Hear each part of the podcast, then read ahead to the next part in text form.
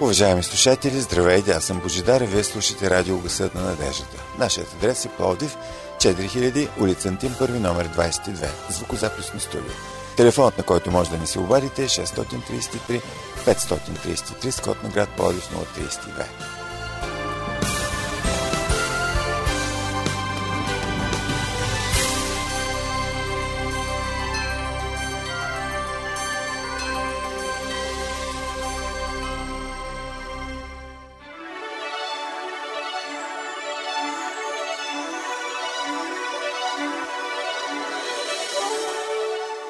Днес в началото на нашата радиопрограма ще ви представим темата как да превъзмогнем своето наследство, а в края ще чуете нашите духовни размисли.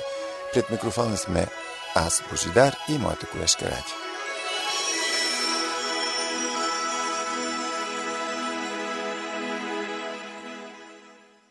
И така, ако някой търгува с дървен материал и има семейен бизнес, може да ви разкаже за своите семейни дървета – с тях той се изкарва прехраната. Наследил е гъсто залесена гора, собственост на семейството, да речем от 400 години. Дърветата, които той сече, са засадени преди 200 години от неговия прадядо. Дърветата, които засажда, ще са готови за пазара за неговите правнуци. Той е част от една верига. Всяко поколение трябва да направи избор – дали да изсича или да засажда. Може да плечкоса цялата земя и да забогатее, или да се грижи за нея, за да реже само своето и да остави инвестиция на децата си. Този човек прибира плодовете от труда на хора, които никога не е виждал. Труди се за плодовете, които ще се приберат от наследниците, които никога няма да види. Скъпи приятели, ние зависим от миналото, отговорни сме за бъдещето, ние сме част от веригата. Ние сме деца на миналото и родители на бъдещето. Наследници, също дарители. Използваме работата свършена от хората преди нас. Родени сме в гората, образно казано, която не сме засаждали. А това ме кара да попитам, в какво състояние е вашата гора? Как изглежда земята завещана ви от предците? Какво изпитвате? Гордеете ли се с завещаното? Навярно. Някои наследяват плодородна почва, с дълбоко вкоренени дървета на убеждения. Ред след ред от истини и ценности. Може би с гордост се изправите в гората на своите бащи. Ако сте такъв човек, благодарете, защото за мнозина не е така. Мнозина не се гордеят с семейното дърво бедност, срам, насилие. Това представляват горите, оставени на някой от нас. Земята е опустошена, дървеният материал е прибран, без да се засъдят нови дървета. Навярно сте израснали в тесноград дом и не сте толерантен към различните хора. Или фалчен дом и страста да трупата е неотолима. Навярно спомените ви от детството носят повече болка, отколкото вдъхновение. Гласовете от миналото са проклинали, унизявали и пренебрегвали вашата личност. Тогава сте си мислили, че такова отношение е нормално, а сега виждате, че не е. И се оказвате в период, в който се опитвате да си обясните своето минало. Попаднах на историята на човек, разказва Макс Лукадо, който навярно храни подобни мисли. Наследството му е трагично. Дядо му е убиец и фанатик, който на кървав ритуал принася в жертва своите деца. Баща му е хулиган, който осквернява храмове и се подиграва на вярващите. Убите на 24 години от своите приятели. Тези мъже са типични представители на своето време. Живеят в епоха, когато проститутки извършват услугите си в храмовете. Вещици лекуват болести. Хората се покланят на звездите и следват хороскопите – Мисловната енергия е насочена към суеверие. Твърде мрачна епоха, за да се родите в нея. Как ще постъпите, а ако дядо ви се е занимавал с черна магия, баща ви е бил разбойник, а народът ви е покварен? Ще се оставите ли на течението? Някои допускат, че всеки би се оставил. Ето, например, този човек, за който ви разказвам. Вероятно са го белязали за престъпник още преди да се е родил. Парченце от стария изгнил дъб. Почти чувате как хората си мърморят, когато минава. Ще стане същият като баща си. Но са в грешка. Той не става същият. Сменя посоката. Възстава срещу хода. Застава като бент срещу течението на своето време и преначертава маршрута на своя народ. Неговите постижения са толкова забележителни, че все още разказваме за него. 2600 години по-късно. Историята на цар Йосия. Светът може би е виждал и по-мъдри царе. Сигурно. Светът е виждал и по-богати царе. Светът е виждал и по-силни царе. Но в цялата история може би няма по-смел цар от младия Йосия. Роден около 600 години преди Христос, Йосия наследява несигурен престол и опетнена корона. Храмът е в безпорядък, законът е изгубен и хората се покланят на идоли. Но в края на 31 годишното царуване на Йосия, храмът е възстановен, идолите са разрушени и законът на Господа е издигнат отново на значимо и важно място. Гората, всъщност, приятели, се засажда отново. Дядото на Йосия, цар Манасия, е запомнен като царят, който проля много невинна кръв, докато напълни Иерусалим от единия до другия край. Четем в четвърто царе, 21 глава, 16 стих.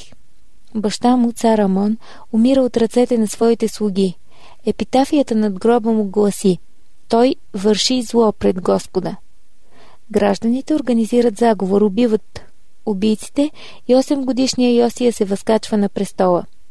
Още в началото на своето царуване Йосия взема смело решение. Той върши това, което бе праведно пред Господа, като ходи напълно по пътя на баща си Давид.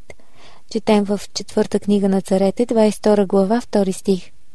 Йосия се връща назад в семейното родословие, докато не открива предшественик, достоен за подражание – той прескача живота на баща си и подминава този на дядо си, преминава назад във времето, докато стига до Давид и решава ще бъда като него. Какъв е принципът? Не можем да изберем родителите си, но можем да изберем своите наставници. И понеже Йоси избра Давид, който бе избрал Бога, нещата започват да се променят. Хората разрушават жертвениците на Ваал, както нарежда Йосия. Йосия съсипва местата за кадене, щупва идолите на Ашера и ги стрива на прах. Събаря жертвениците. Той разрушава всичките комири на слънцето по цялата Израилева земя, четем във второ летописи, 34 глава. Подобни действия едва ли повдигат имиджа на един политик. Но в крайна сметка Йосия не е тръгнал да печели приятели, а се кани да заяви – аз не получавам онова, на което учиха бащите ми. Отхвърлям възприетото от тях. И това не е всичко. Четири години по-късно, когато е на 26, насочва вниманието си към храма, който е в развалини. Хората са го оставили да потъне в руини. Но Йосия е решен. Нещо разпалва желанието му да възстанови храма. Штафетата е предадена. Вижте второ летописи 34 глава 8 стих ни казва В 18-та година от царуването си, когато беше очистил земята и Божия дом, прати Сафан, за да поправят дома на Господа неговия Бог. Господ на Давид става негов Бог. Вярата на Давид става вярата на Йосия. Той намира Бога на Давид и го прави свой. Докато се ремонтира храмът, един от работниците се натъква на свитък – на него са изписани думите на Бога, дадени на Моисей. Когато чува думите, Йоси е шокиран. Плаче, защото неговият народ се е отдалечил толкова много от Бога, че Божието Слово вече не е част от живота му. Тогава той чрез пророк пита какво ще се случи с народа. И му се отговаря, че понеже се е покаял, когато е чул думите, неговият народ ще бъде пощаден от Божия гняв. 27 стих на второ летописи, 34 глава, ни казва това. Невероятно. Заради почтенността на един мъж, милост получава цяло едно поколение. Дали Бог не го поставя на земята точно заради това? Дали Бог не ви е поставил на земята, скъпи приятели, заради същото? Навярно вашето минало не е нещо, с което да се хвалите. Навярно сте видели неподправеното зло. И сега като Йосия трябва да изберете. Ще се издигнете ли над миналото, за да промените нещата, или ще останете под властта на миналото, за да се оправдавате? Много хора избират второто. Много хора избират да имат сърца, които приличат на старчески дом. Здрави тела, остри умове и пенсионирани мечти. Люлеят се напред-назад в стола на съжалението, повтаряйки думите на отчаянието. Ех, ако бях! Ако бях се родил на друго място, ако бяха се отнесли честно с мен, ако бях имал по-мили родители, ако бях имал повече пари и повече възможности, сигурно и вие сте използвали такива думи. Сигурно имате пълно право да ги използвате. Сигурно като Йосия вече чувате отброяването до 10 преди още да сте се качили на ринга, за да намерите предшественик, достоен за следване. Вие като Йосия трябва да прескочите назад в семейния албум. Ако е така, нека ви покажа къде да обърнете. Оставете албума и си вземете Библията. Отворете на Евангелието на Йоанн и там можем да прочетем думите на Исус от третата глава, шестия стих. Роденото от плъта е плът, а роденото от духа е дух. Една друга редакция казва физическия живот идва от физическите родители, а духовният живот идва от духа. Помислете. Скъпи приятели, вие слушате радио Гъсът на надеждата. Искам да ви припомня нашия телефон, с който може да се свържете с нас. 633 533, с код на град Полив 032. Онези от вас, които желаят, могат да се свържат с нас и чрез Фейсбук. Търсете ни като Адвентно радио България, списано на кирилица. Програмата ни продължава. Скъпи приятели, духовният живот идва от духа. Вашите родители може да са ви предали гени, но Бог ви дава благодат. Вашите родители може да са отговорни за тялото ви, но Бог е поел грижата за душата ви. Може да сте получили външността от своята майка или от своя баща, но вечността получавате от своя небесен баща. Между другото, той не е сляп за вашите проблеми. На практика Бог е готов да ви даде онова, което семейството не ви е дало. Ако нямате добър баща, той ще стане ваш баща. Ти вече си Божие дете, ни казва Галатяни 4 глава 7 стих. И понеже си негов дете, Бог те е направил и свой наследник. Не сте имали добър пример с семейството си, може би. Опитайте тогава с Бога. Вие сте Божии деца, които Той обича. Затова се старайте да бъдете като Него, ни съветва Павел в Ефесяни 5 глава 1 стих. Не сте имали родители, които да избършат вашите сълзи. Помислете си пак. Бог вижда всяка сълза. Събрал си всичките ми сълзи, казва Давид в 56-я псалом. Записал си всяка една в своята книга. И така, приятел, Бог не ви оставил да се носите безпомощно сред морето на унаследеното. Точно както при Йосия, вие не можете да промените начина по който вашите предци са откликнали на Бога, но можете да промените начина по който вие откликвате. Не е задължително миналото да се превръща във ваша тъмница. Вие имате глас в своята съдба. Вие имате решаващата дума. Вие сами избирате пътеката, по която да поемете. И нека Бог да ви благослови да вземете правилното решение и да го следвате до край. днес и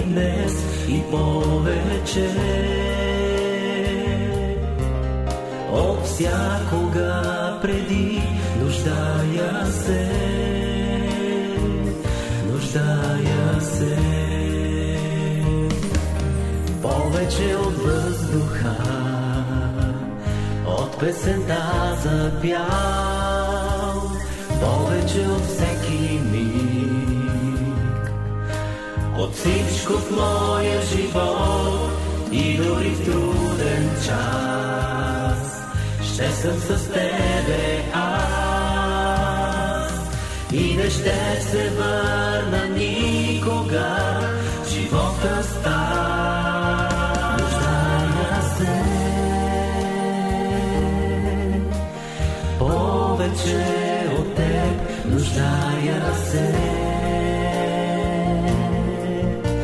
И думите не стигат днес и повече. От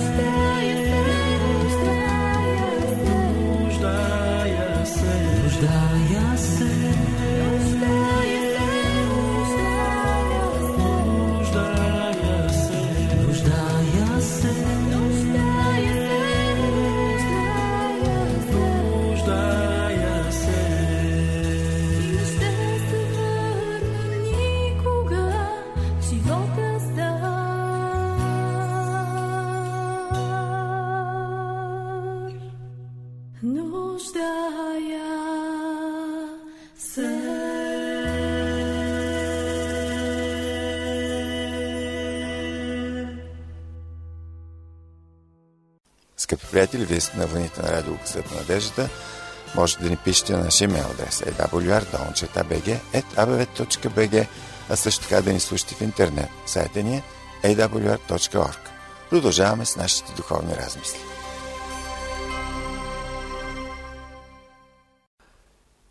Първият стих, на който ще се спра вашето внимание в поредиците духовни размисли, е стих 2 от Езикил 44 глава. Нека да го цитираме, след това ще направим коментара.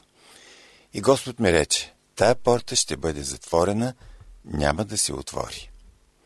Ето какво разказва един пътешественик. Завихме и започнахме краткото и постепенно изкачване по пътя към прохода в Луела, но не стигнахме далеч. Знакът в началото на прохода беше червен и на четири езика беше написано «Проходът е затворен». Отбихме в лентата за паркиране и зачакахме. Една след друга преминаваха коли без да обръщат внимание на знака. Но и те не стигнаха по-далеч. След 200 метра, точно след завоя, на шосето бе спусната една тежка бариера и то заключена. Не след дълго се образува дълга опашка от коли, която се проточваше назад до близкото село. Шофьорите излизаха от колите си, опитвайки се да разберат защо един оживен планински проход трябва да бъде затворен през юли при температура доста над нулата. Единствената възможност бе да се върнем обратно и да поемем по друг маршрут или да чакаме. Ако шофьорите само бяха обърнали внимание на знака, щяха да си спестят неудобството да обръщат колите си насред опашката. Точно така е с човека. Той върви по своя път, като се опитва да постигне намеренията си, без да се тревожи за предупрежденията, които Бог му дава. Тогава с очудване открива, че целите му са били усуетени. Не пренебрегвайте предупреждението на Бога към всички нас относно вечността. Който има сина, има този живот. Който няма Божия син, няма този живот. Цитат от първото послание на Йоан 5 глава 12 стих. Не е възможно да си отиде в небето, освен по пътя, който Бог е отворил за нас, а именно чрез покаяние от нашите грехове и идвайки при Господа Исус Христос за прошка и вечен живот. Пътят остава затворен, докато не повярваме в Бога чрез Неговото Слово. И така, уважаеми слушатели, вие слушате поредица духовни размисли. Следващите два стиха, които ще ви прочета, се намират в книгата Еклисиаст, 3 глава. Първи и втори стих. Има време за всяко нещо. Време за раждане и време за умиране. На 19 януари 1976 г. известната камбана на Лойд в Лондон започнала да бие. Този тъжен звън предшествал новината за загубата на 224 000 тонния танкер Белгелстра. От началото на годината този огромен кораб бил в неизвестност. Изчезнал безследно някъде близо до Филипините – Седмиците на очаквани надежда свършили, когато на 18 януари един японски риболовен кораб спасил двама оцеяли от танкера. Според показанията им, корабът потънал за 3 минути след три силни експлозии на 30 декември 1975 година. Биенето на камбаната на Лойд Реджистър остави случая за отговорните застрахователни компании. В нашия живот какво се получава? Също има моменти, за които камбанния звън може да бъде подходящ символ. Раждането на дете, естествено щастливо събитие, е момент свързан с пожелания и надежди. Но, приятели, даваме ли си сметка, че всеки един роден е обречен да умре? Тук се крие разковничето. Цар Соломон каза, че има време за умиране. Колко шокирани сме, когато получим известие за смъртта на любим човек. Колко вцепеняващо е, когато лекарът ни съобщи, че страдаме от сериозна болест. От този момент нашите планове стават нематериални. Радостта и смеха безмислени. Камбаната на Лойд може би е звъняла много пъти от 1976 година насам, напомняйки ни, че нашето земно съществуване има своя край. Християните обаче могат да посрещнат бъдещето спокойни. Когато дойде времето им да умрат, техния Бог е тяхната сигурност. Те вярват в едно бъдещо възкресение. Уважаеми слушатели, вие слушате поредицата Духовни размисли. Последният стих, който ще коментираме за днес е известният стих като златен стих на Библията. 16 стих на Евангелието на Йоан, 3 глава. Защото Бог толкова възлюби света, че даде своя единороден син, за да не погине нито един, който вярва в него, но да има вечен живот. Своето предвечно знание Бог определи своето намерение още преди създанието на света, понеже една от най-славните му наредби е тайната, която от векове е била скрита у Бога, така щото на основата на неговото предознание за вярата им всички изкупени от времето на благодата да съставляват църквата, тялото невеста на Христос, както ни е избрал в него преди създанието на света. Според посланието до Ефесяните, 1 глава 4 стих и 3 глава 9 стих. Веднага след като Адам и Ева се грешиха, Бог изяви своят план за спасение. Семето на жената, т.е. Христос, ще стъпче главата на змията, Сатана. Ясна връзка с делото на кръста. Божието лично участие в това дело става ясно от факта, че Той даде своя единороден син от истинска любов и милост към човека. Грехът отдели човека от Бога и донесе смъртта в този свят. И цялата човешка история доказва, че тук няма изключения. Ние по природа сме врагове на Бога, имащи сърца пълни с зло. Извън човешката логика е, че Бог се снижи до там, че да промисли средство за спасение, а именно, че жертвата на собствения му син, за да задоволи нуждата ни. Това изисква нашата благодарност и хваление през цялата вечност. Всичко това изявява изобилната мярка на Неговата любов. Бог доказа своята любов към нас това, че когато още бяхме грешници, Христос умря за нас, заявява апостол Павел в посланици до Римляните 5 глава 8 стих. Онзи, който остане безчувствен към такава любов, открива своето истинско състояние. Спасението е за покаяние. Така че помолете Бог да отвори вашите очи за нуждите ви.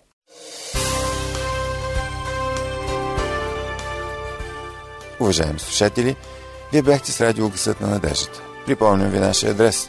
Пловдив 4000, улица Антим 1, номер 22. Звукозаписно студио. Слушайте нашите разнообразни програми всеки ден на същата частота. До чуване!